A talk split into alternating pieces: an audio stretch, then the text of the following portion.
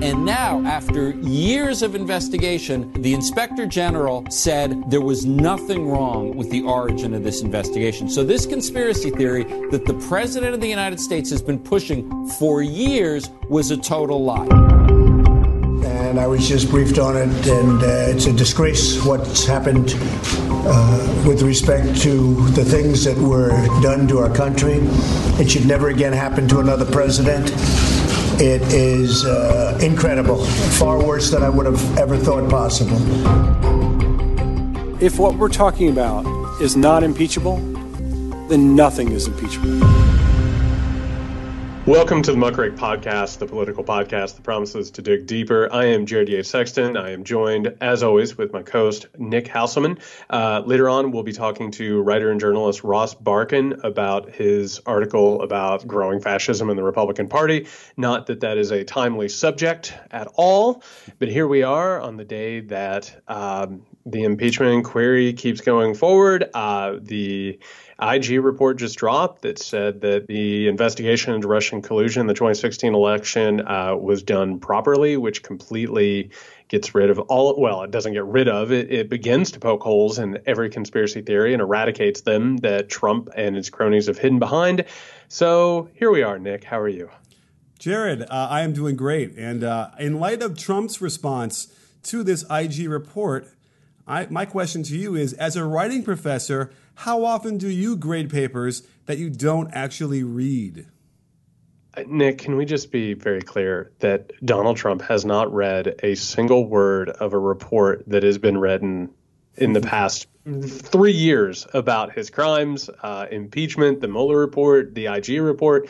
Uh, he, he sat in front of a camera and said it said the exact opposite of what it said and showed absolutely uh, no ability to recall anything about the report because he had never read it. And and I would actually turn that classroom around and say that this is a student who obviously didn't do the assigned reading. yeah, and, you know, he, it does remind me of when, when I listen to uh, like NBA radio, and you know that one of the commentators is trying to talk about a team that he clearly hasn't really watched, and he's quickly like maybe even while he's talking, calling up a box score, and he's going to try and spit out something that's just so not nonsensical.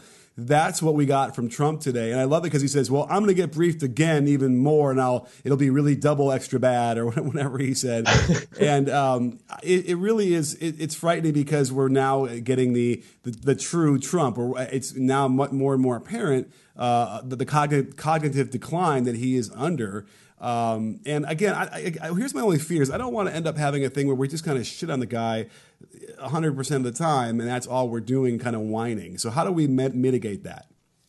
Well, we we have to talk about what this is. I mean, it's been the weird thing about Trump, obviously, is you can sit around all day and you can talk about, oh, Trump did this, Trump said that, and at the end of the day, what what we're actually saying when we're saying that is this is beyond the pale. This is ridiculous. This is dangerous. And, and and focusing on Donald Trump in a lot of ways is like focusing on a black hole out in the universe and and wagging your finger at it because it's a black hole, right? It's doing what a black hole does. Donald Trump is incompetent. He's uncurious. He is in some sort of decline, however you want to call that, and he is a force for greed and corruption and grift. And at the end of the day, it doesn't matter right? That, that that that's who he is. Like that's who he is, and no amount of talking about it is going to change it. The only thing that we can do, and I, I like to think that's what, what we're trying to do, Nick, is is talking about the things it means giving it some historical context, uh, context, talking around it, giving a little bit of an idea of, of, of, why we're here and how we can get away from it.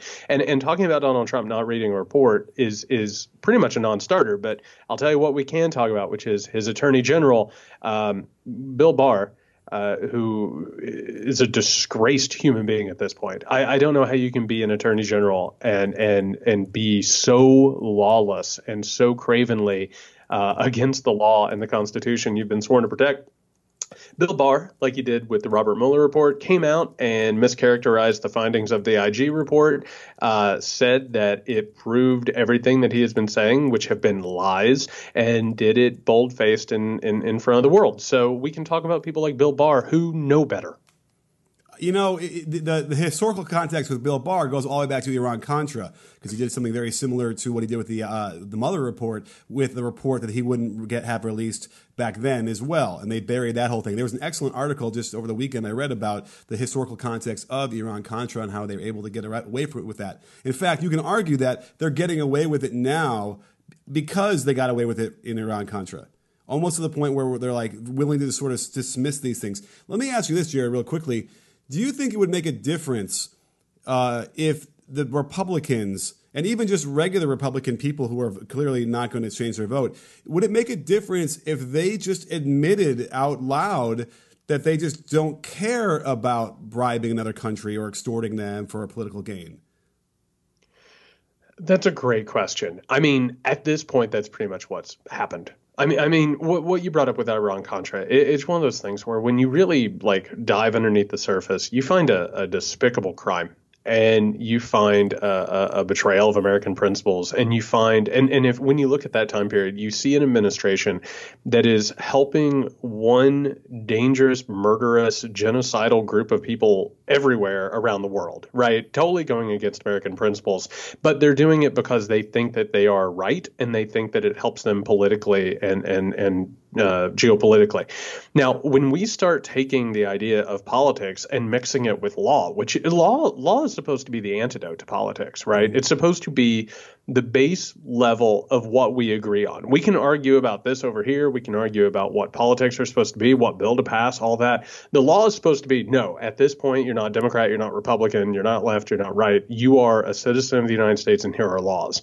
But what you're talking about is is an evolution of, of thought, right? So we have a party that has decided that the law doesn't matter because you can manipulate the law and use it for political power, enrichment, all these types of things. And at the end of the day, if they said something like, oh, it's okay to bribe countries in order to help ourselves, unfortunately, we have an electorate and a base on the Republican side now that would see that and they'd say, that's good strategy, right? That's a pragmatic decision. That that is the way that we need to go. And so I think at the at the essence of this thing, we have that difference of philosophy about oh, what, what law is. The idea that some people should be above the law and use it as a weapon, other people are at the mercy of it. And just to explain a little bit about Iran Contra in, in 10 seconds, you know, the, the Democratic Congress recognized that the administration, the Reagan administration, wanted to help the, the Contras. And they also recognized that this would have been terrible for, because the Contras really were, uh, you know, human rights violators and it was really uh, not a good look. They, they didn't want to be involved with that. So they passed a law that says you cannot help and give money to them. So uh, they were already ahead of the game here. They knew what was going to happen. They knew what was going on. That's why they passed the law. And then Reagan decided to just completely flaunt that and lie about it later. And it, it, it almost be the equivalent of had Obama tried to pass a law really quickly or some sort of executive order. It says you cannot solicit help. I mean, we already know it's a law. It's the whole problem here. The law is already there. You cannot solicit help for a, a campaign from foreign nationals or a foreign government. And here we are anyway uh, and again, I, where, where, like what you described is is this notion that it, it really is. They, they, it doesn't seem like they want to state it out loud because it does still doesn't sound quite right when you say, "Oh, I'm okay with shaking down another country. It's totally fine. We do it all the time." But it does plug into this other thing that gives them a rationalization for a lot of this bad behavior, which is that well, all politicians lie. They're all like this. You, you, you are so naive, Nick, that you just now notice that this is what's going on. But my response has been in the you know in the past, when you did get caught lying and doing something, you had severe consequences. You lose your seat, you lose the election, a lot of bad things. You can go to jail, and we've somehow gotten to the point now where that doesn't happen anymore. Well, so w- what we're talking about, you're exactly right. Um, the past is riddled with America behaving in really, really terrible ways and American politicians behaving in, in borderline illegal ways, right? And, and that's part of the problem is a lot of people like to look at this and, and just to uh, promote real fast the, the conversation with Ross Barkan that uh, going to follow our, our discussion. Um, you know, this idea that the Republican Party and Trump, that what we have right now is just something a blip on a radar that just came completely out of nowhere is completely false. The American history is all about shaking down countries but without being overt about it. That's the, the line we're talking about here, right? It's the ability to get away with things and to still maintain um, a relationship with the line of the law. That's what we're dealing with. And that's why this thing is so dangerous, is because in the past, we've had all these problems that we need to take a look at and we need to investigate we need to start um, de-threading the difference between American myth, uh, what we think about America, and, and the truth of it this, we don't get to this point unless you have people like Reagan and, and Reagan's cronies breaking laws. We don't get to this point if you don't have George W. Bush breaking laws and having an unjust war.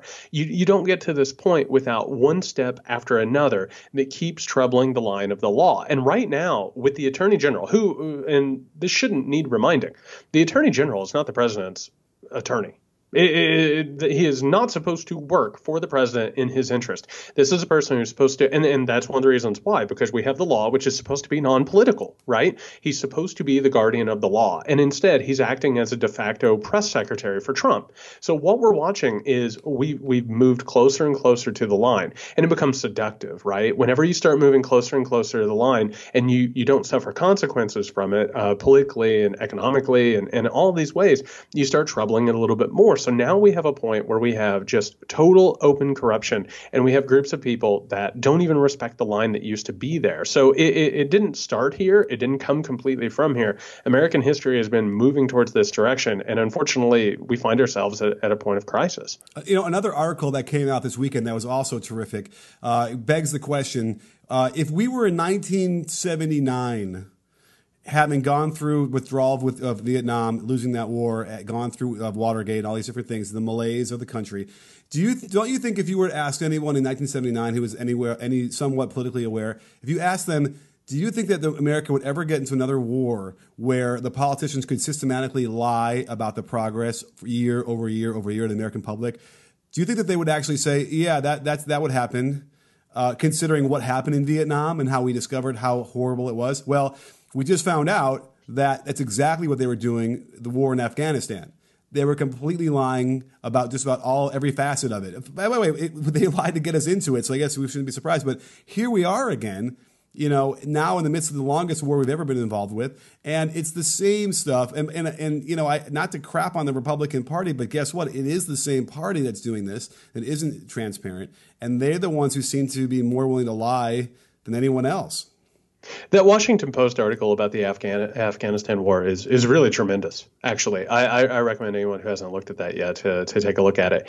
What you're talking about is, a big chunk of what's happening here. Um, th- there's a weird thing that's happening with history and reality, particularly with Trump. Um, this is a person who, I mean, make America great again, and all the things that he says. It's all about sort of not moving forward, but sort of pushing society backward to sort of um, pave over American mistakes. And and what you're talking about is a result of that. So like the malaise, so to speak, of Jimmy Carter. Jimmy Carter's presidency. Um, so those who weren't alive or those who haven't looked through this stuff, this is a president who would get on TV and be like, "There's something wrong with America, and we really need to reckon with it, and it's existential and and and it's personal, and and and we need to reckon with what America is in a post Watergate era." Well, guess what? That doesn't make you very popular, right? Like getting in front of a camera and saying the answer is self inflection.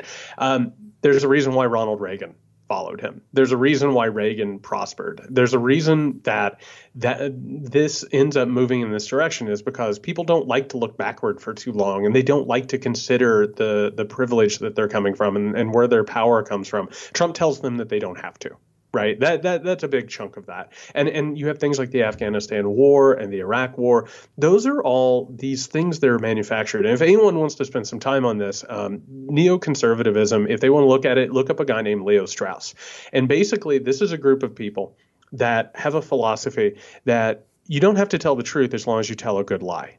And when you tell a good lie, and it's based on a mythology of something like Americanism or something about America being the chosen country of God, you can do whatever you want. And and then at the end of the day, it is a it's good for the world, right? And so that's sort of where Trumpism comes from. You you can lie about the past, you can lie about what you're doing, but as long as you maintain that myth, you're still going to succeed. But it creates a three-dimensional problem. And and and part of what we got on here to talk about today is what they've done to not just reality and the law, but our understanding of the world right? Like what what has happened and how the Republican Party has gotten to this point.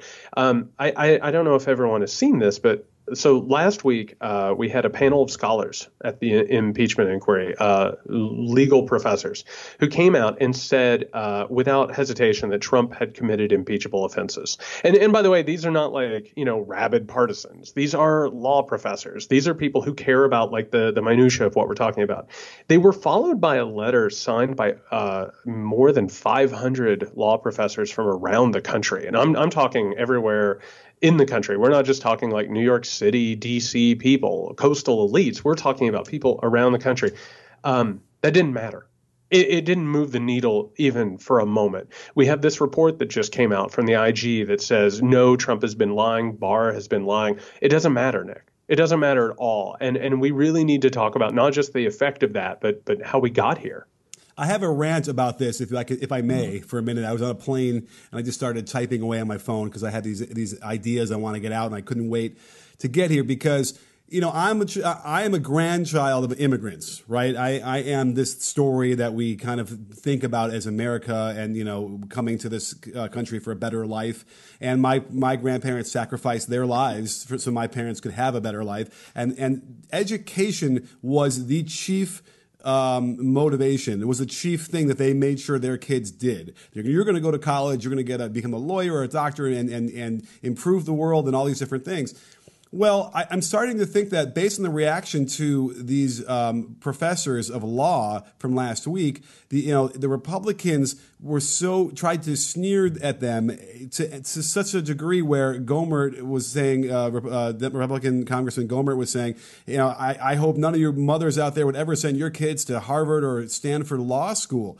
And I, it was so striking to me because these are the schools that we should be aspiring to get into, knowing that that's the result of incredibly hard work and intelligence. And that's what we used to, I, I always thought we stood for. But here's the thing look at the last two presidents we've had. They both, I mean, sorry, the last two Republican presidents, they both went to Ivy League schools.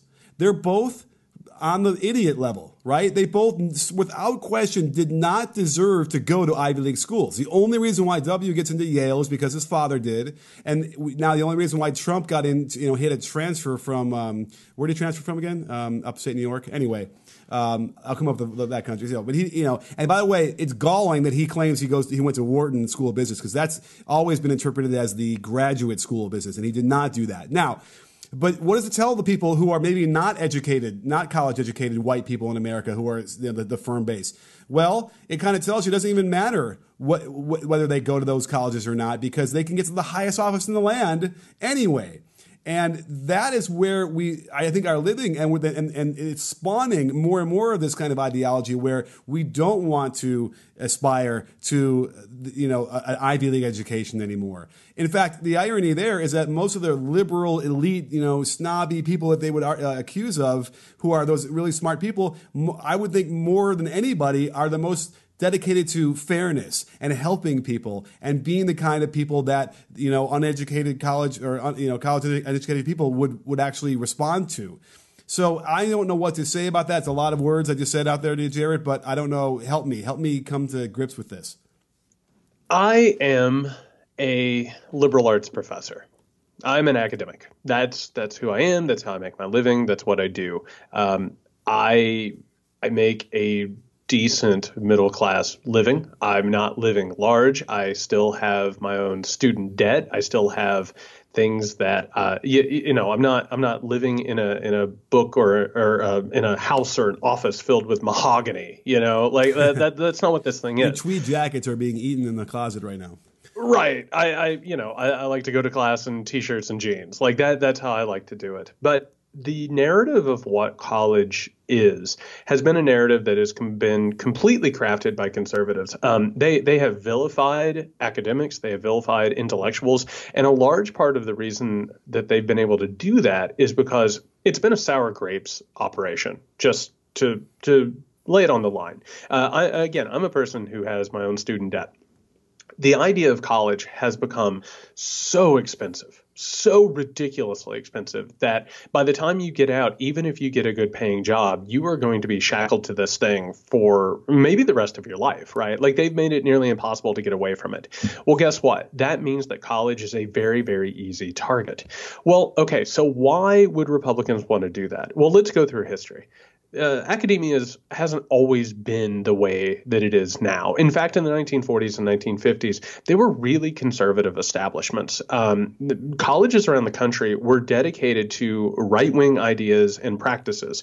Um, the academies were places that worked hand in hand with the military and the CIA. They designed weapons. Um, the social sciences, in part, were created to uh, game theory, uh, uh the Cold War, and military exercises and ideas of how to control people. Um, if you really want to get deep into it, I mean, uh, there were experiments done on people via the CIA that that like uh, are really problematic, and and the universities were used for that purpose. Well, then in the 1960s and 1970s we start to see the beginning of a counterculture, right? We start seeing the beginning of of a, a group of, of liberal students who start striking out against a, a technocracy, uh, the idea of a, a, military society, right? And in Vietnam and the civil rights movement are big reasons that this happens. Well, so what happens on the right is they start to realize that the academy and a learned populace is one of the biggest threats to Republican rule that there is and conservative rule, right? This is where the ideas get made. So th- there's this war that starts being waged, and it begins. Uh, Richard Nixon had a uh, Treasury Secretary named William Simon who played a big role in this whole thing. He wrote this big book called A Time for Truth, and he basically said that um, Republicans were losing right? That they were losing the information war and that they were losing uh, the idea of how society should work, particularly where more and more people are going to college. This is where we get the idea of indoctrination, right? That liberal professors are indoctrinating their students in, into little safe spaces. Right, right. Man, so ridiculous. Anyway, so William Simon says what we desperately need in America is a powerful counterintelligentsia. So basically, they start saying that they need their own alternate reality. If that sounds familiar, stop me now. So they start saying that we basically need our own experts, we need our own literature, we need our own media that will fight against what the college is doing. Well, that's what they did. They followed that prescription to the to the letter, and at the same time, what they end up doing to colleges, and and this goes back to the professors and and the reason why they're not taken seriously. They start playing class games with professors, right, and, and, and teachers, and they start saying, "Oh, they think they're better than you because they could afford an education, or they think they're better than you and they live better than you. Don't listen to them; they're out to get your kids." And so then they start vilifying academia. And, and anybody who's in academia now can tell you um, basically there's been a flip in how it's how the uh, colleges have been run. It's a top down model now. There's austerity that's being ta- that's taking place, um, and professors live in constant fear. And on top of that, society doesn't really listen to what they say. You you eventually hear a report every now and then, and and all of this information that is necessary to understand how we got here and what's going on, it sort of gets scattered to the wind and, and academics get siloed and, and basically it doesn't matter what the experts say anymore. And so then you have a panel and then you have 500 professors who say, no, this is unequivocally impeachable and wrong and against the law. It doesn't matter.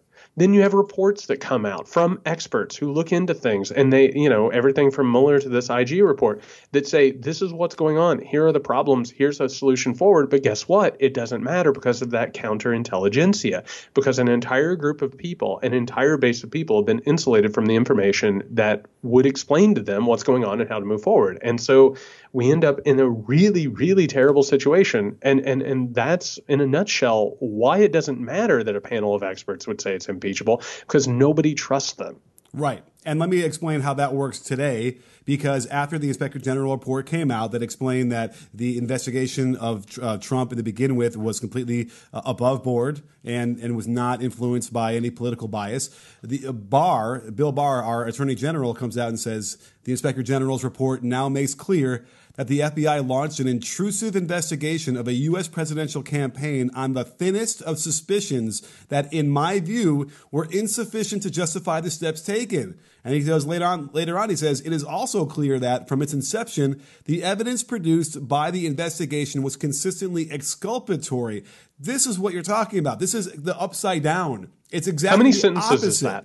What? How many sentences is that? How many sentences? That's Yeah. well, it's it's two. It's uh, two long sentences. Two two sentences versus an extensive government report.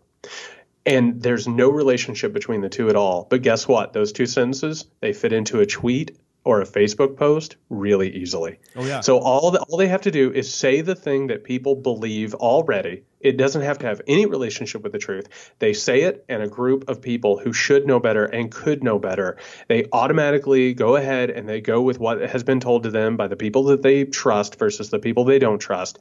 And there you go. That that's how this thing keeps going. Jared, I'm old enough to remember when Bob Mueller had to write two letters to the AG, to Bill Barr, saying that what you are describing of my report is so wrong that you have to actually go back and say tell them that it's wrong. Basically, is what he was saying. Now I'm going to get accused of lying because I so completely, um, you know, mischaracterized what that letter said. Hey, hey Nick, real fast on Bob Mueller. Uh, what political party was Bob Mueller? You know, he was he was Republican. He was a Republican. Oh yeah. How how how, how long did, did he serve in government? A while, right? Oh, yeah. I mean, uh, you, you can almost argue that his entire career was dedicated to having such high standards that he was unimpugnable. Is that the right word? Eh, something something along those lines. And also, if I'm if I'm remembering right, um, he wasn't he in the military for a while? Um, I, I believe decorated.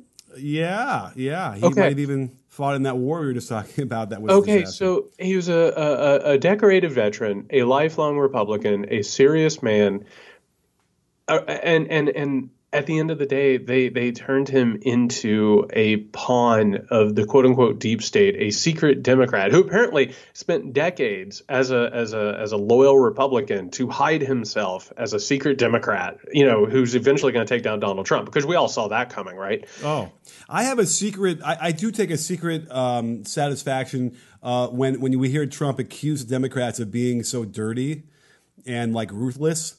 Uh, it does make me feel like, oh, that would be that would be so awesome if we really were that way, if, if that was really the case. But it, I do get a little visceral, like, oh, yeah, that's great. I, I wish we could be that way. But I, I think that's part of the Republicans' mindset is because they're so willing to break the law, they can't even fathom anybody else not doing that for their cause. The Democrats couldn't conspire to carry out a picnic. I, I- mean, it, it doesn't it doesn't work that way. Uh, It, it, I'm sorry, but the Democratic Party every four years falls into an ideological civil war that's split among like five or six different groups. To carry out a conspiracy in the Democratic Party would be akin to a miracle. Oh, I hear you. And that's the thing. We're, we're not we're not in lockstep. We just had Trump railing last week about how how lockstep they are, and they don't. They're all they're not. You know, they're all together. He's always projecting. He's just describing the Republican Party, um, and it's frightening how how that continues to hold in the face of what is going to be an election that, in theory, will finally once and for all help us decide where we stand. So um, I, I, I I have to admit I'm very curious about um, conspiracy theory culture and where it comes from and, and, and how it bubbles up. Behold the Pale Horse is a book by uh, William Cooper, who is like sort of the the grandfather of American conspiracy theories. And and I always I, I listen to this audiobook, which is by the way really really poorly written, but it's kind of fascinating. He's like one of those people who's like, um, you know, we've been working with aliens for years and years and years, and the New World Order is an alien conspiracy, reptilian stuff, whatever. But William Cooper starts out his book on a really, really fascinating note that I think about all the time now, and, and I think it's really prescient and kind of amazing. And he starts out before he lays out his conspiracy theory. He says, um, I know that there are conspiracies working in the world because if I could ha- be involved in a conspiracy, I would.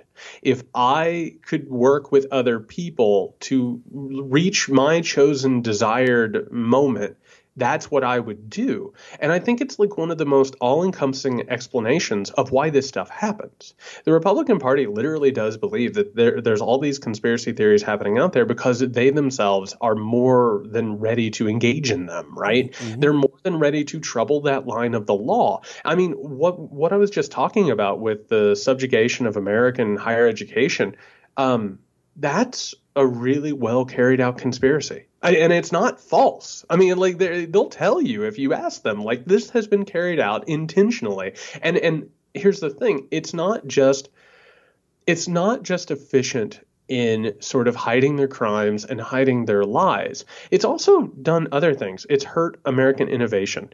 It's hurt American understanding and, and creativity. It, it's sort of uh, hindered the the ability of us, uh, our ability to sort of handle the problems of our moment. And and they just keep piling on trash on top of it, and they keep hiding the fact that you know this game doesn't end well it, it's always trying to stay one step ahead of the disaster that they've already put into motion. And and and the the hindering of like education and the vilification of educators and and now the vilification of experts. I'm sorry you need experts. You know, when you look at like um, a gas or an oil company that pays experts to come out and say that global climate change isn't real, well, guess what? Maybe that helps your bottom line for a while, but that doesn't make the disaster go away right? That, that, we're still dealing with it, even as people are out there being paid to say it's not real. It's real, and when you don't deal with the reality of the situation, it has really terrible consequences, and and the check is going to come due. That that's the bottom line, and, and that's on global climate change, and it's on the destruction of the law and knowledge. The check's coming due. It's just, and this is a very Trumpian idea. How much money can I make before the check comes due? Right, and, and that's that's that's the whole ball game right there. Right now, I, I, was saying this this weekend. You know, if aliens to tap into you know the Cooper conspiracies, if aliens came down and observed our nation or our world for a couple weeks, they would probably come to us and say, "Okay, so this whole the whole purpose of this is to have a huge swath of your country just be poor, right? That's why this is why you're doing this. Your school system is set up to create poor people that can do these menial tasks for all these these various few rich people, right? Like that's what it would appear to them to be on purpose. And I think that's where we're at. And by the way, that all that ideology plugs into what the Republicans want to do with uh, they constantly give tax breaks to the rich. There's a deficit you know, in revenue because of that, and then they have to cut entitlement spending. And it's always because they say they don't have any more money, but they're doing it on purpose so they don't have any more money, and then they then they can finally cut those programs they wanted to, as if the people who use those, like food stamps, which was just cut or made a lot harder to get, um, are, are, aren't are frivolous and are, are just freeloading people who, you know, clearly if they just would tighten up their shoes a little bit harder, they'd, they'd be able to make more money and, and have a live a life of fulfillment. So let's change the perspective on that and look because if you look at it from like a, a, a removed thing, I, I, love the alien perspective. I think that's always a good way to do it. Just look at it on the face of what's happening and and and not necessarily even understanding the why, just recognizing what's happening. I think is really important, and I actually think more people should do it. I think that it it really helps to sort of digest this stuff and understand it. If you were to talk to a Republican who has been engaged in both vilifying higher education and also sort of rigging the economy for the wealthy and the powerful, they would tell you that they're doing it because wealth and power denotes competence and talent. They believe in thing like uh, things like Adam Smith's idea of the invisible hand in the economy, which means that people who are successful are successful because they're talented, and that basically there is an arbiter, which is the economy, that tells you who who is important and who is talented. Well, that doesn't work. I, I, just to go ahead and throw that out. The meritocracy is a complete and utter fraud, and it's based on past privilege and past power continually perpetuating itself. I, I I think Donald Trump has done an amazing job of showing America that you do not have to be talented in order to be rich and powerful. Right? This is a person who is really, really untalented mm-hmm. um, and has just continued to fail up. Well, they don't want to make people stupid or they don't want to make people poor, but it is the necessary side effect of it, right? Because when all of the capital or all of the money is on one side and the other side doesn't know what's going on and they can be paid less, that enables the people who have the money and the power to do the things that are right right? They they are the people who know the will of God, the the know the will of the market better than anybody else. So these people over here, if you keep them from power, you keep them from knowledge, you keep them from wealth, because if they get those things right if there's a redistribution of wealth if socialism gives them a, a, a, fair chance then what's actually happening is they're gunking up the gears of, of, of what the market should be doing. It's it's it's a bizarre mindset. And when you look at it from outside of it, it it's a barbaric concept. I mean, I mean like i come from a poor family. I have watched my family suffer my entire life. I've watched their lives uh, uh, shortened. I've seen them hurt. I've seen them languish in, in conditions that I can't even get into without getting upset about it. But that's over here, right? The people over here are like, well, obviously they've done something wrong. Obviously they're not as competent as the people over here, and and and it's a, it's a completely bizarre mindset, a, a really brutal mindset. But the the people who are in it, they think that they're helping the progress of the world. They really do. They they really believe that this is the right way to tell the difference between the worthy and the unworthy, and and it, it's really hard to get them out of that mindset. Right, and it's precisely what allows them to even even maybe deep down inside acknowledge that they're breaking the laws because they are they have been brainwashed or convinced that their version of how life needs to be is justified no matter what they need to do to get there. And everyone is going to see you'll see one day this will really be amazing for everybody. And yet whenever they've had a chance to do this it's completely failed every single time and made things worse and you know, here we are now, where we got to talk a little bit more about the impeachment, exactly what's been happening on that front. I think because it's sort of another another outcropping of this, because it's that same mindset of uh, I can do whatever I want, you know, because I, eventually what's going to happen is you know it, will be okay for everybody. So. Th- that's where we are now with, with Trump, right? I, I, think we're going to we're slowly moving into the defense of what's what he did uh, by basically shaking down another country is to get to the point where like yes, I did it all, and you shouldn't care that I did. Maybe that would make it easier. Maybe maybe I wouldn't get so angry if they would just acknowledge that. Wow, I, the idea of having to just accept that. I, I have been thinking a lot about uh, the possibility of the impeachment uh, being thrown out of the Senate uh, him getting away with this and then getting reelected. Um, and, and again, uh, uh, we're going to have Ross Barkan on in a few minutes to talk about the long game of, of what the Republican Party would look like in, in a post Trump era. I've been thinking a lot about the possibility of all those things. And the idea of looking into the future and thinking about myself walking around the United States of America while people are blatantly doing this, like like not even attempting to hide it. Like even right now, they're doing a really piss poor job of hiding it. I, I, mean, the Republicans are mounting an insane defense that doesn't make any sense whatsoever if you pay attention to it for even more than a second. Uh, Donald Trump has no idea what's going on in his own impeachment. I, I mean, he's so out of it and and so intellectually unable to grasp what's happening to him that it's almost sad. And and you know, there's all these things are very very transparent and open, but at least they're I guess pretending the idea of living in a country that just thinks it's okay to shake down other countries and break the law constantly without any fear of repercussions, that's a really uh, man, I really struggled trying to wrap my head around that concept, but I, I guess we probably should. Well, I, I, think also what that means is that so many other countries in the entire world have lived this way for so long, I almost feel like they're saying, Welcome to the club. Now you finally know what we've been living with all these years and all this whole time.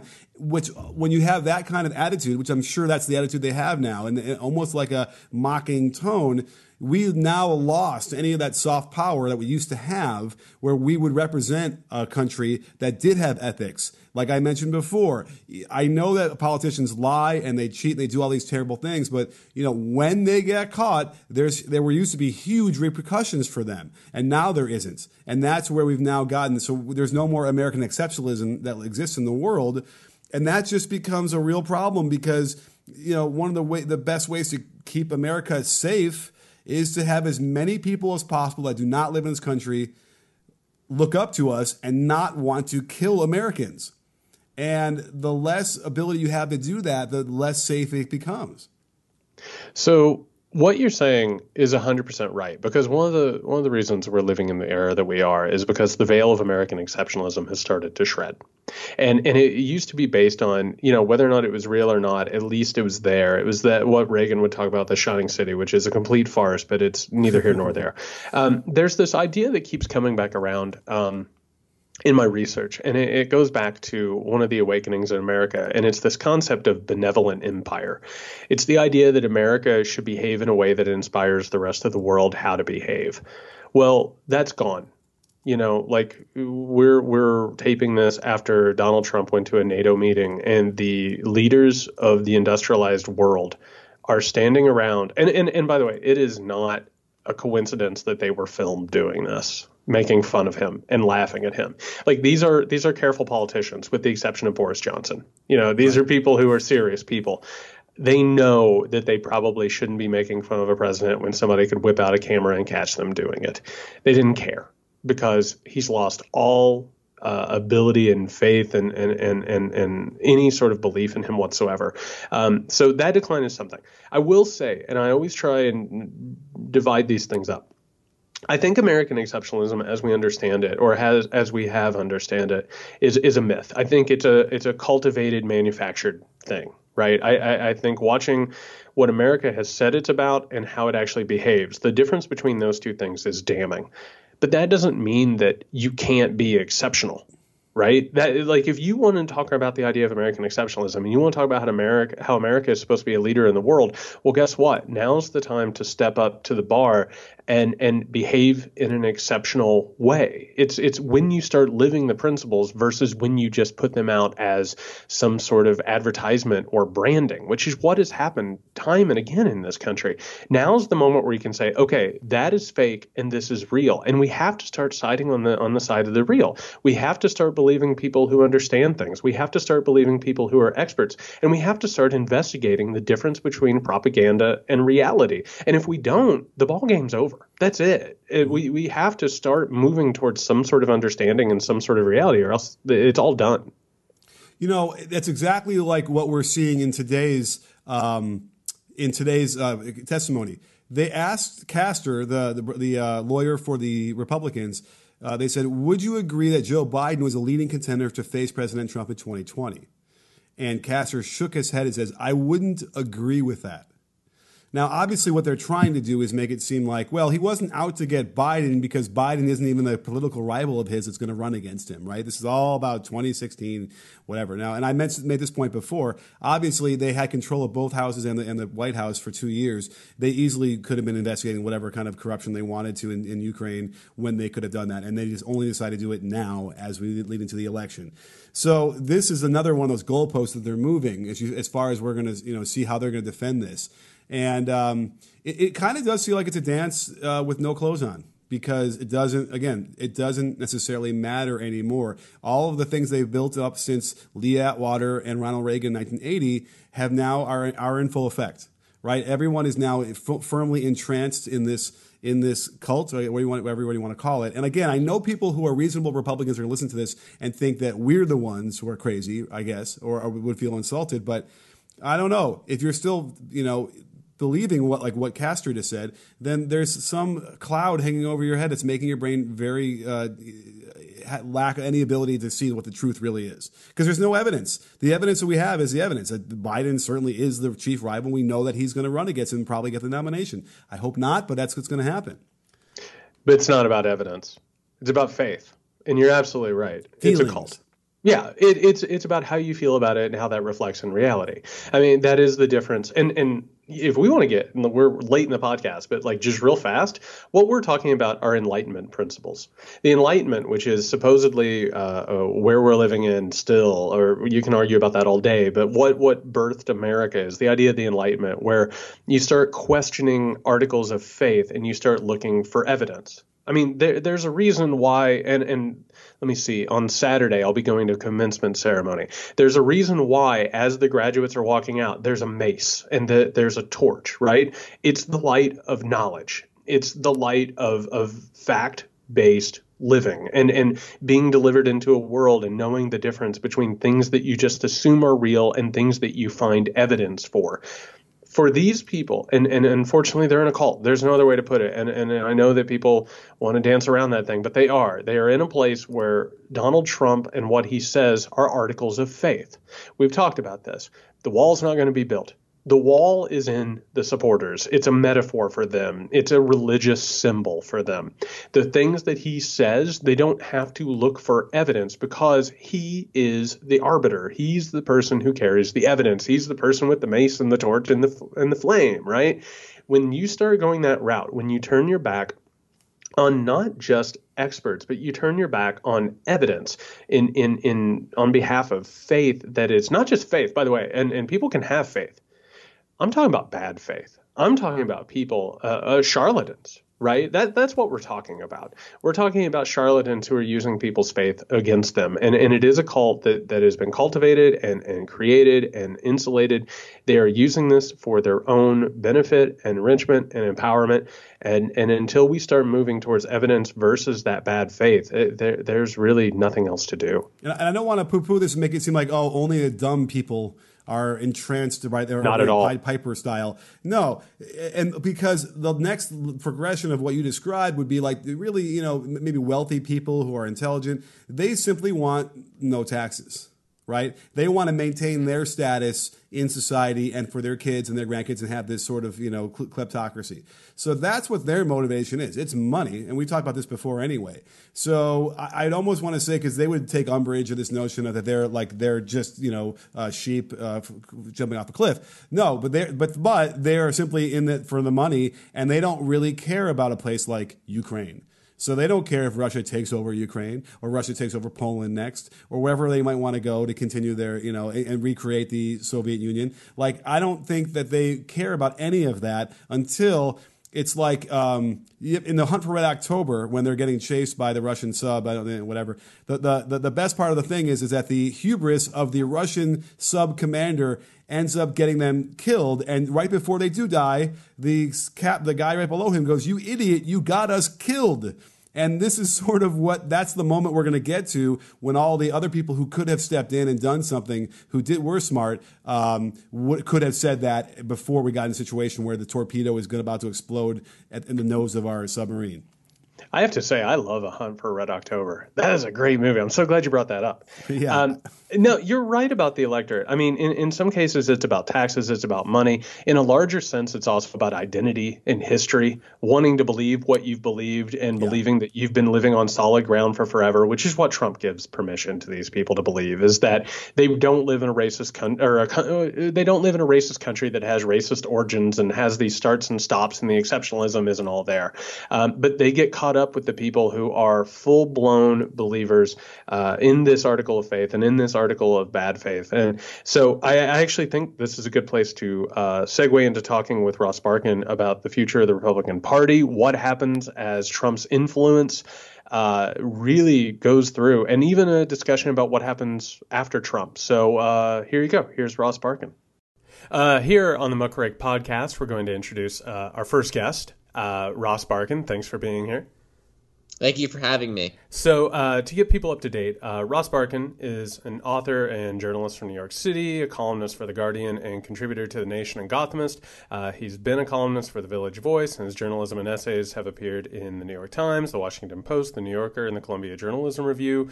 Uh, he's also an author with a new book called Demolition Night and a former candidate for office. And uh, as a fellow member of the Academy, I, I, just like to always give a hat tip to uh, fellow academics, an adjunct professor of journalism at NYU. Um, all those things are fantastic. The reason why we have Ross on the podcast today is uh, Ross recently wrote an essay that I thought was pretty extraordinary, and I wanted to talk to him about. Um, it's called "The Fascism to Come," and it was published on Medium. And the idea and the thesis behind uh, the essay that Ross wrote is basically the idea that this problem with Donald Trump isn't just a problem for right now, but it's a problem that's going to continue even after he's in office, uh, and it's going to continue to germinate in the Republican Party that has obviously shown itself to be um, really receptive to fascist ideology and, and the idea that after Trump there might be somebody who uh, could be more dangerous or could actually follow Trump's lead and, and, and sort of do some really, really uh, troubling things. I'm just going to open this with a quote and then I'm going to ask a question of Ross and then we're going to talk about this thing because I feel like this is a conversation that has needed to happen for a while and most people are actually kind of afraid to have it, or maybe they don't think it's important. I'm, I'm not really sure what's happening there, but we'll talk about that. Uh, the quote from the article that really got me was this There could come a day when the left looks back on Trump the man they compared to the most vile human in history as the less terrifying version of what's come before them. A Republican Party marrying the most reactionary elements of today's GOP the hatred of immigrants, the tolerance of white supremacists, the ending of female autonomy, the cult of the semi automatic weapon, with the discredited, destructive interventionism propagated by George, a- George W. Bush and his Democratic enablers. A party, in other words, purified of Trump's domestic incompetence and unreliable instincts abroad. So, uh, I, I think Ross, your article lays out the worst case scenario that I've been worrying about too. Um, but a lot of people have treated this iteration of the Republican Party like it's a brief aberration or I don't know a fever that might break. I mean, we've heard this from people like Vice President Joe Biden and others in the media who don't. I, I, don't think they quite understand what we're looking at here and and that it's a real and existential threat. Um, I, I guess to open the conversation, what what about this do you think that people don't get, or why do you think that this is something that mo- more people aren't looking at? It's an excellent question.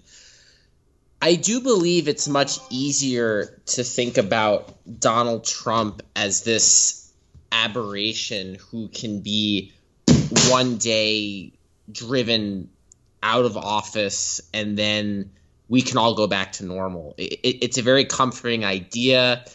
If you watch any uh, movie or read any book, um, unless they have really dark endings, uh, typically the, the narrative arc is, is, something like that, right? The moral arc. A, yes, you, you have your uh, your conflict. Uh, good defeats evil, and by the end of the arc, you are returned to where you began. So this idea that well, Trump won, but then um, come January 2021, the um, clouds will, will will part, the sun will shine, a righteous Democrat will be here, and we can all forget about this. And it's much harder to think about Donald Trump as a symptom and not a cause. Um, that um, you know he's not the boss at the end of the video game, and, and I think Democrats get get caught in that trap and and the resistance which I have much admiration for um, that that if you simply defeat him in an election um, or if you remove him from office through through impeachment you will have your republic back and the Republican Party as I write in my essay is a very um, radical organization. If you look at it and compare it to um, political parties around the world, and if you just look at where it is today versus where it was 30 years ago, for example, and these uh, very conservative forces, um, really on, on, both, on both social and fiscal policy, um, are very much there. And the next in, incarnation um, or the next candidate that, that we'll see in a post Trump world will really carry forth the, these forces. And Donald Trump himself has been something of an unreliable um, vessel for it. I mean, in, in, some ways, he's been very reliable for the conservative movement, certainly on the appointment of judges. But on other facets, which, which we can talk about more, he's pivoted in different directions. And my argument in the essay is that the next post Donald Trump Republican candidate for president, whoever it is, and, and I, I I posit Mike Pence. I look at Tom Cotton, senator from Arkansas. Whoever it is, I do fear that they will bring the worst of Trumpism, the nativism, the the the, the enabling of white supremacists, which really, with really the worst of what we've seen in the domestic policy agenda of the Republican Party, and, and I I really think about the Koch brothers, the the Mitch McConnell wing, uh, for lack of a better word, those who really want to dismantle federal government as we know it. This has been a, long brewing project, and my fear is if these people are allowed to really seize power with someone other than Trump in office, and they get the majorities in Congress, they can do uh, far more serious damage than we're seeing right now. Well, I, I think what you bring up is a, a really interesting part because th- there's been this weird reimagination of what has happened over the past few decades. I, I, I, really appreciated in your, your essay that you brought up the, the George W. Bush administration, which you know cr- created a criminal, unjust war and and gallivanted around the world, uh, interfering in dozens of countries. Uh, um, affairs and and just did this blatantly as the country just sort of waved flags and pretended like everything was fine and I think the idea that Trump is somehow or another this phenomenon that came completely out of nowhere is just laughable. I, I, I don't think there's any truth to that whatsoever.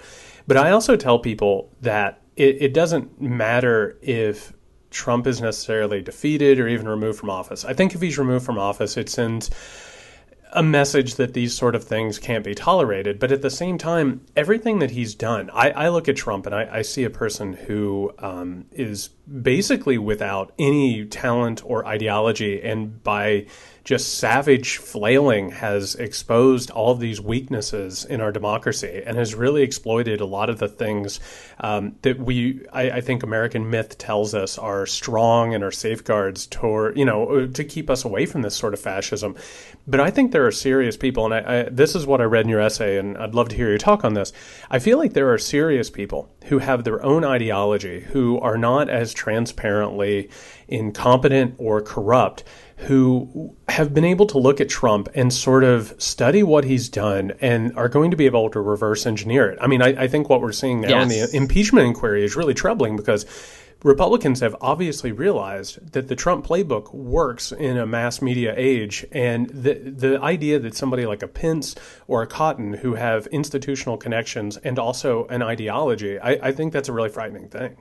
Yes, and I'm glad you used the term reverse engineer. I, I didn't write that um, in my piece, but, but it's definitely um, a, a, way I was conceiving of it. And, and, and it, it is really the reality that a lot of uh, Democrats um, and liberals and progressives don't want to acknowledge that Trump is merely this, as you said, this incompetent savage flailing around, right? What does he really believe? He was a Democrat, he was a Republican, he was pro choice. Now he's the most anti choice president we've ever seen. He supported gay marriage, now he doesn't. He's a showman, he's senile, whatever it is. Um, but what Trump did show, either through bald instinct or some level of uh, cunning, and, and we could debate that to death, is that there is absolutely a winning playbook for the Republican Party in presidential primaries. And the winning playbook is nativism, it's cultural conservatism. You cannot win a Republican primary. Um, in this day and age, without being a cultural conservative in the most ruthless way and being a nativist at the end at the end of the day, Trump on foreign policy and even on some fiscal policy deviated from the norms uh, um, quite quite dramatically. I, I, go back to when he attacked Jeb Bush over supporting the Iraq War, and many pundits said, "Well, how Trump is attacking Jeb Bush and Republicans supported the Iraq War, and he can't win." doing that and then he took every delegate in South Carolina and I was in South Carolina when that happened. So we know that there is this path to victory um, for Republicans, and it's through this really uh, aggressive, savage nativism and, and cultural conservatism. And for the future, if if you you think about the, the Republicans who want to be president, and Mike Pence is at the top of that list, and We've talked about Tom Cotton. You can talk about Nikki Haley. You can talk about Josh Hawley, the, the, the new senator from Missouri. Whoever you name, and, and my argument is that in, in a way, it, it may not even matter who, who, who this person is. They are going to see I can only become president and seize power by being a nativist who either winks and nods to white supremacy or embraces it more aggressively.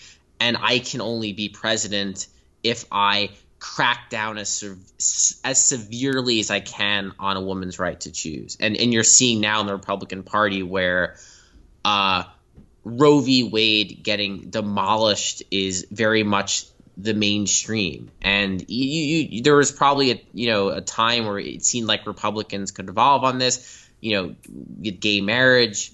They they maybe were going to, but Trump has shown that really the path to victory is with this cultural conservatism. So you take those elements, which obviously are very troubling, and you marry it with the disastrous foreign policy, and that's why I'm glad you brought you you, you mentioned George W. Bush I wrote this in my essay. George W. Bush was the most destructive president in modern history. George W. Bush inflicted more damage and killed more people than Donald Trump um, would ever could ever dream of. And and that's also a statement that a lot of people on the left uh, don't don't seem to want to make or don't seem to want to consider that we did have a president for eight years who really ran amok um, and did severe lasting damage to world affairs. And and so my fear is that this discredited neo- neoconservatism, that this this lust for war, for interventions abroad, um, for bolstering the military-industrial complex, that this will reemerge in the post-Trump Republican Party and will be fused with the social conservatism and the uh, reactionary elements that I mentioned before. And um, Donald Trump on foreign policy has not really dramatically changed things a whole lot. I mean, there's certainly on the surface rejecting NATO, pissing off foreign leaders, um, but the military industrial complex churns on. We've got troops in you know 100 countries, whatever it is. Real institutional change has not happened, but for whatever reason, Donald Trump's instincts have actually have uh, been not quite as warmongering as we would see from other Republicans. That that's the best way I can put it, where he seems to have some interest in diplomacy.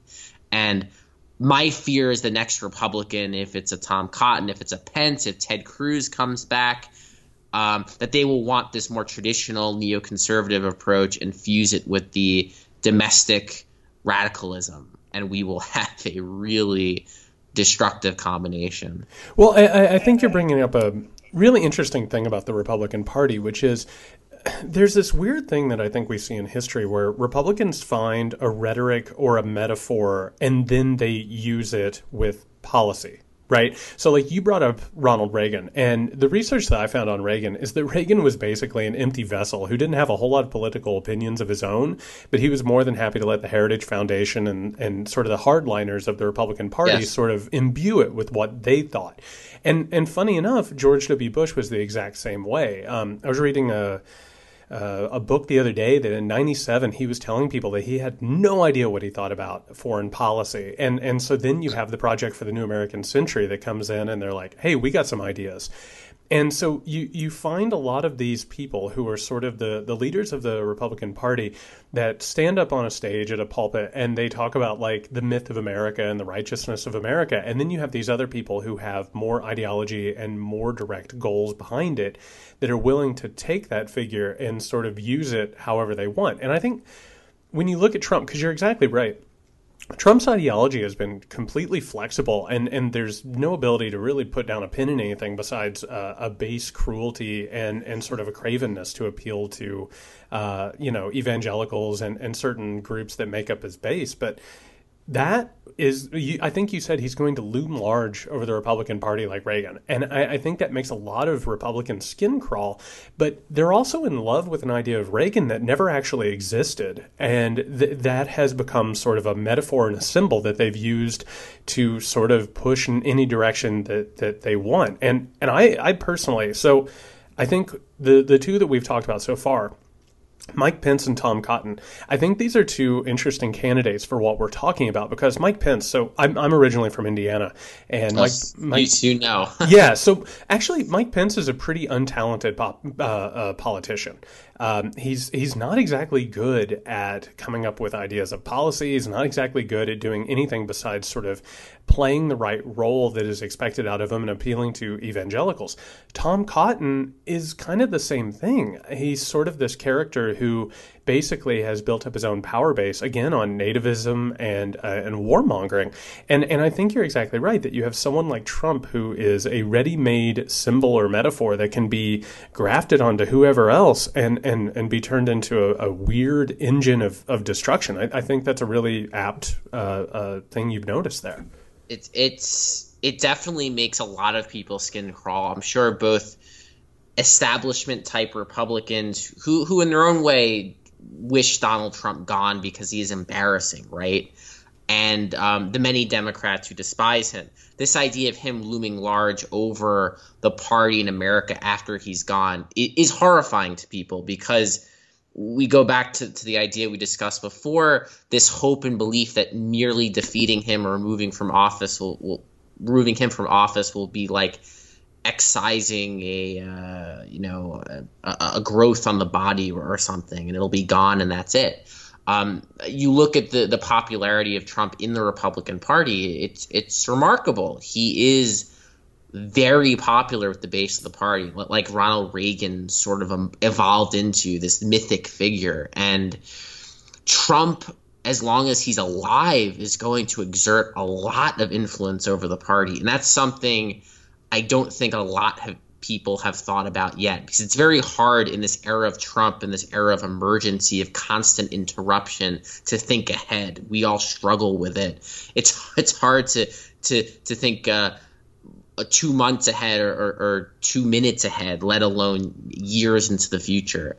So to imagine a future first without Donald Trump is, is difficult, and then to imagine a future without Donald Trump as president, but one where Donald Trump is still influential is also very difficult to conceive. But I do believe it will come. And what it'll look like is Donald Trump in retirement calling all the shots. Every Republican running for president in the future will have to kiss the ring of Donald Trump.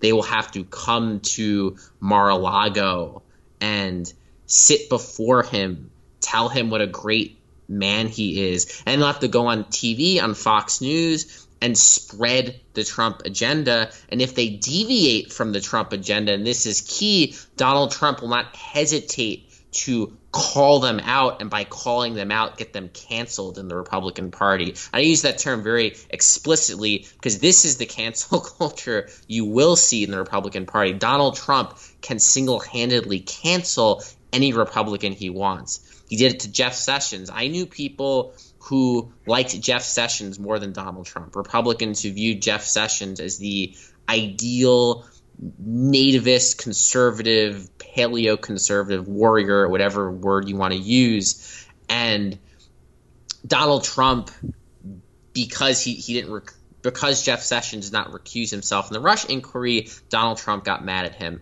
And now you see Jeff Sessions struggling to win his old Senate seat in Alabama, which would have been unthinkable um, just, a, just a couple of years ago.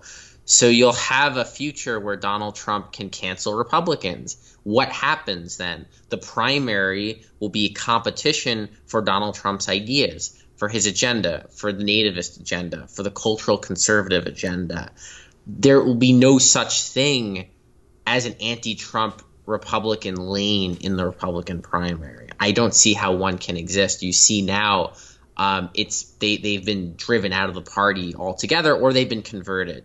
I think most anti-Trump Republicans have uh, realized the future and kind of bowed to the to the king, so to speak.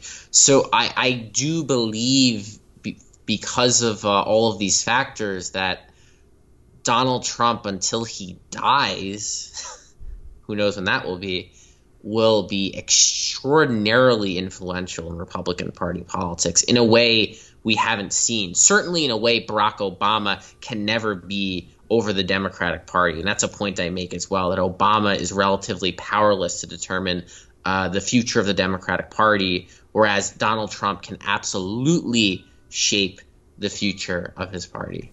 Well, I, first of all, I, I, just want to say I appreciate um, this thought experiment that we're doing here. I, I, think this is actually something that people kind of um, miss out on a lot of the time because I, think everybody gets very focused on what's going on today that they don't necessarily think about the consequences of stuff like this. And I would even say when I look at somebody like Trump and you're talking about like his ability to sort of hold sway over the Republican Party while he's alive, if Ronald Reagan has taught us anything, it's that even like in depth in, in depth, depth. right yes. the mythology of it will grow i mean i think with donald trump you look at this person um, he actually does himself more damage every day than he would if he was away right and i think one thing that we could see with the republican party if it continues in this iteration is a group of people that will look at a failed presidency that was absolutely rife with corruption and will mythologize what he wasn't able to get done as a way to sort of propel themselves to trying to fulfill a legacy that he actually sort of ruined himself, which in a lot of ways is what's happened with Reagan and George W. Bush to a lesser extent. And I would even argue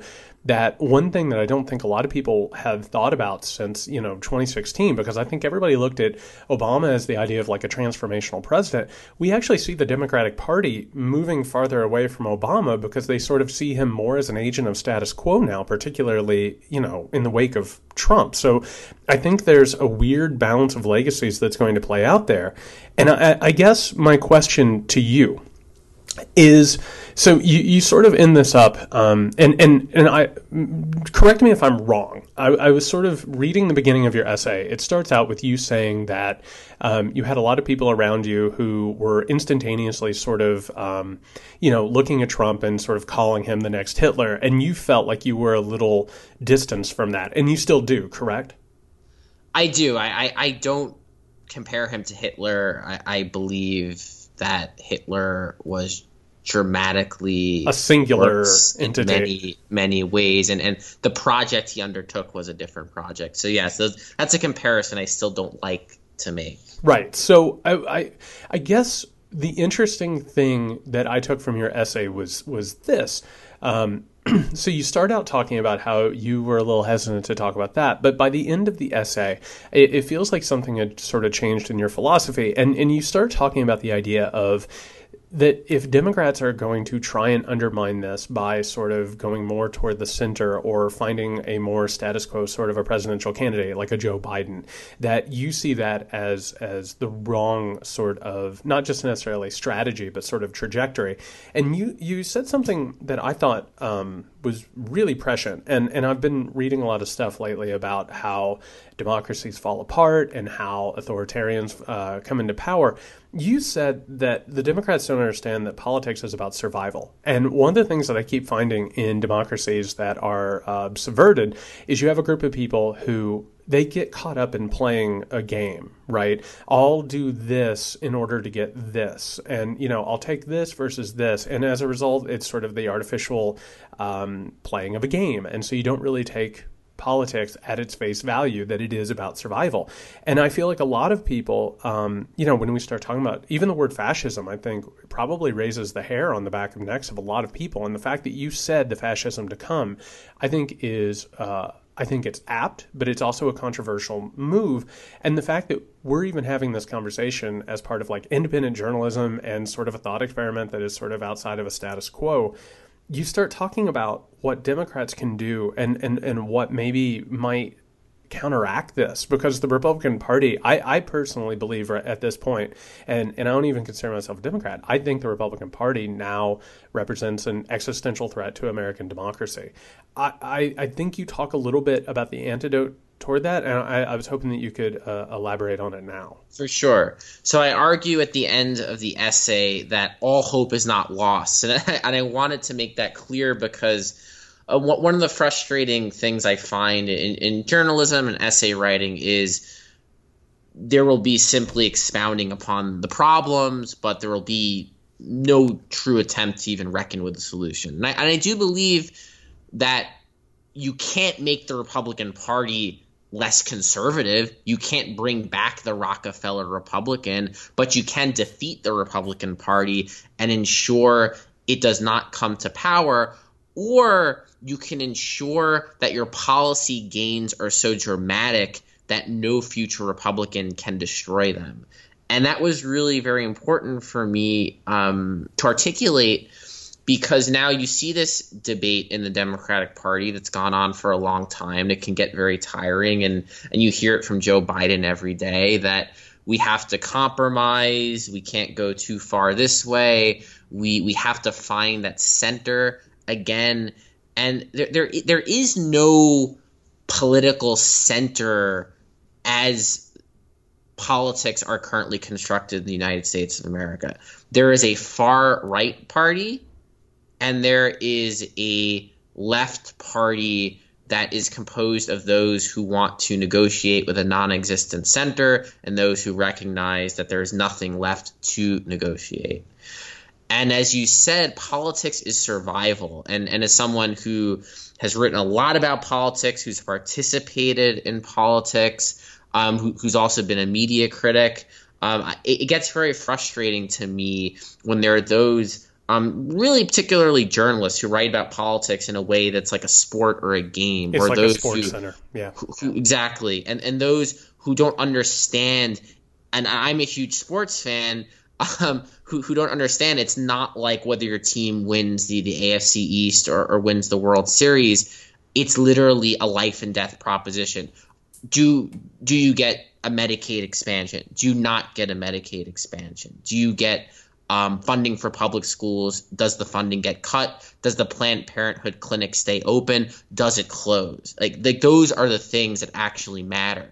So I truly believe it's important for Democrats to understand that you are fighting against a party that wants to negate everything you do. And I think Mitch McConnell is one of the worst uh, people in, in perhaps in, in, in modern political history, but he is also brilliant at getting what he wants. And it's Mitch McConnell and it's the Republicans that do understand politics is, is a game of survival.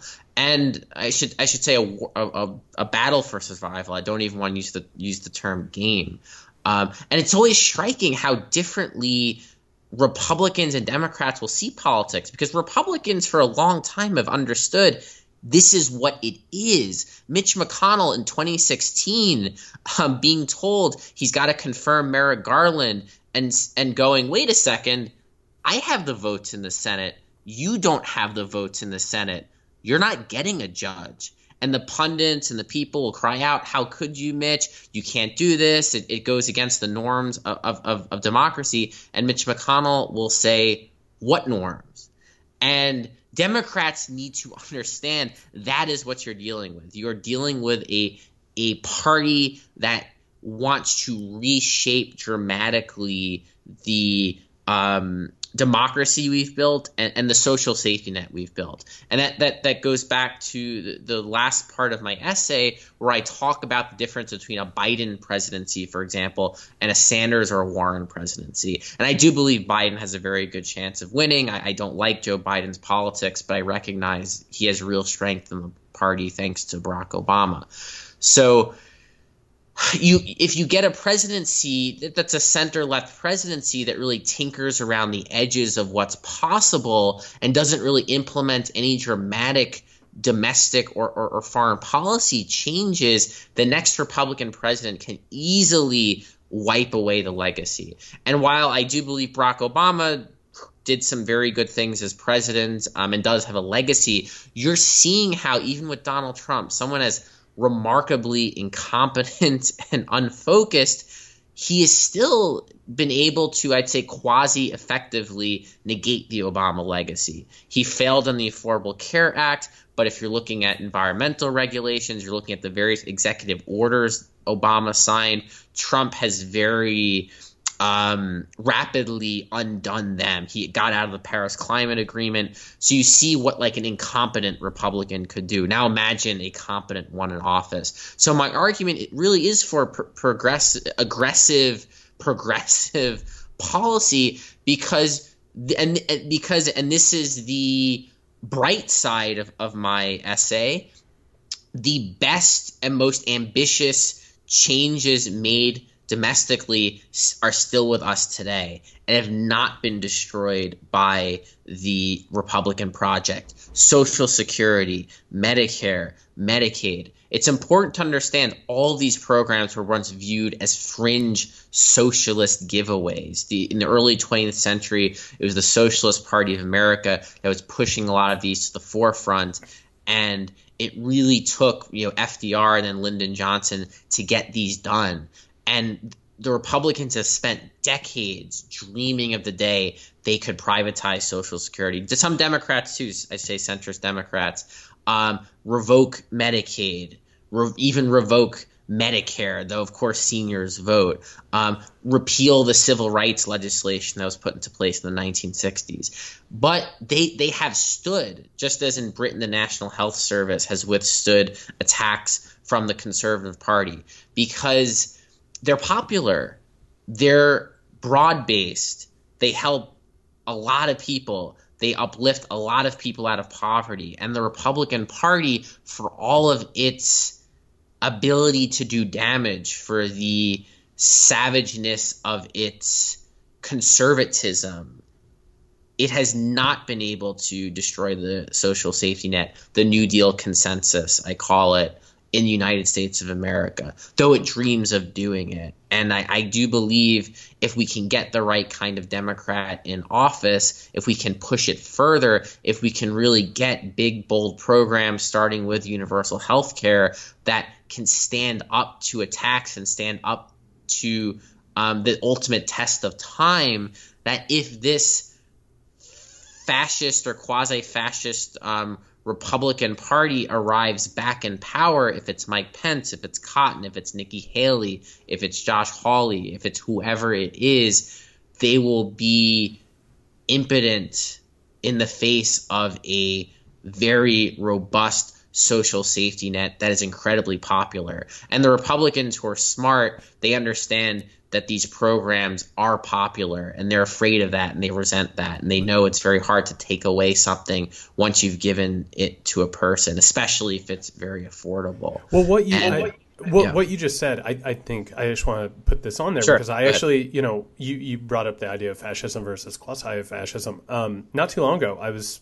sitting around reading uh, Benito Mussolini's definition of fascism, the book that introduced the concept of fascism, and he pushed the idea, in in defining what it was, that liberals and progressives and actually, the people uh, who engage in all, all of politics like to believe that history is going in one direction, which is progress, right? Which is people should be offered better things and they should live better lives. And he posited that fascism is the realization that that isn't necessarily the truth and you, that you can pause history, which mm-hmm. is the essence of conservatism, right? It's the idea that you that that that flow of history can be stopped or you know stand aside. That's the William F. Buckley line, right? and and I think part of it, what you're talking about, why Republicans do this and why they grasp it differently than Democrats. I think that Democrats look at the progression of history as a given that they're going to win over time, and in the meantime, it's about this, it's about that, it's about making steps. And Republicans, I and and this is one of the reasons why I think they disenfranchise disenfranchise people, why they gerrymander, why they bring people like Trump in, is because they recognize that the demographics are not on their side, and the only way that they can t- can continue power and to actually survive, to bring it back around, is to actually stand atop history and yell stop, and by any means possible. And so I think that's probably the difference that you're talking about, and and one of the reasons why I think fascism is a, a really apt word in this case. Yes, and, and, and you brought up the demographics, and it, it, it's interesting because that's one of my hopeful um, pivots um, or, or, or, points I make in the essay that that ultimately this current um, approach, for lack of a better word, from the Republican Party, this evolution, this itineration, it is not one that leads to growth in party enrollment. It is not one that builds the broad based coalitions that it takes to succeed. The Democratic Party is a diverse party of many different coalitions, and that is a strength in the long term. In the short term, one could say um, it's a weakness in that the different coalitions are not always on the same page, whereas the Republican Party coalitions are always on the same page. There are no factions of the Republican Party, and this is really a big difference between the Republicans and the Democrats. Um, but yes, uh, there are Republicans who recognize that they are in a demographic death spiral, for lack of a better word. Now, the um, bad news for Democrats is even though Republicans have less people, as you said, through gerrymandering, um, through control of the court, there are other ways um, they can find to win. And if turnout spikes, they tend to lose. Um, they don't win popular votes in national elections. Only um, once in the uh, 21st century, they won the 2004 popular vote. That's not an accident. That is just how people vote. Um, but in the meantime, they can find and devise other ways to um, attain power. And so this can be comforting for Democrats um, and comforting for the left, but I think it also can breed complacency. Because it's like, as you said, there is this hopefulness that simply time will pass and naturally there will be progress, the grass will grow, the sun will come out there will be a garden here where there is currently merely soil. And the Republicans say, well, sure, perhaps in the long term you'll, you'll get your garden, but we're going to pour a lot of salt into the earth into the meantime.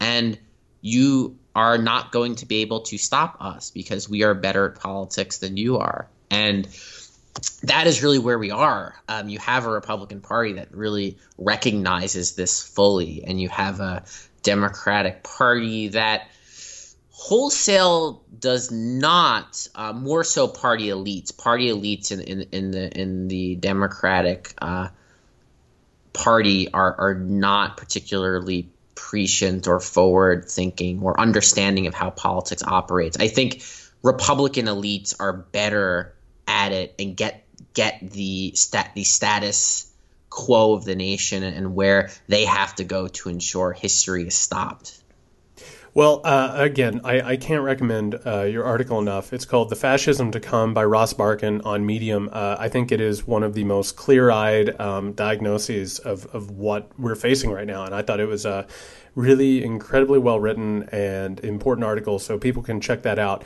Uh, for, for people listening at home, uh, where, where, where can they find your work, Ross?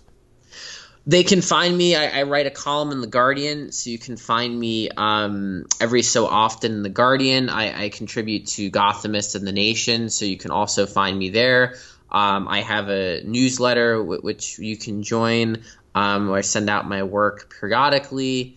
Um, I have a book out, a novel, Demolition Night. Definitely check that out. You can see that on my website, rossbarkan.com and um, always where all journalists are, uh, which is on Twitter, and and I'm there and I'm available and I'm opinionated. So um, you can find me in all of those places and more. Awesome! Thank you so much for coming on the Muckrake, Ross. Thank you for having me.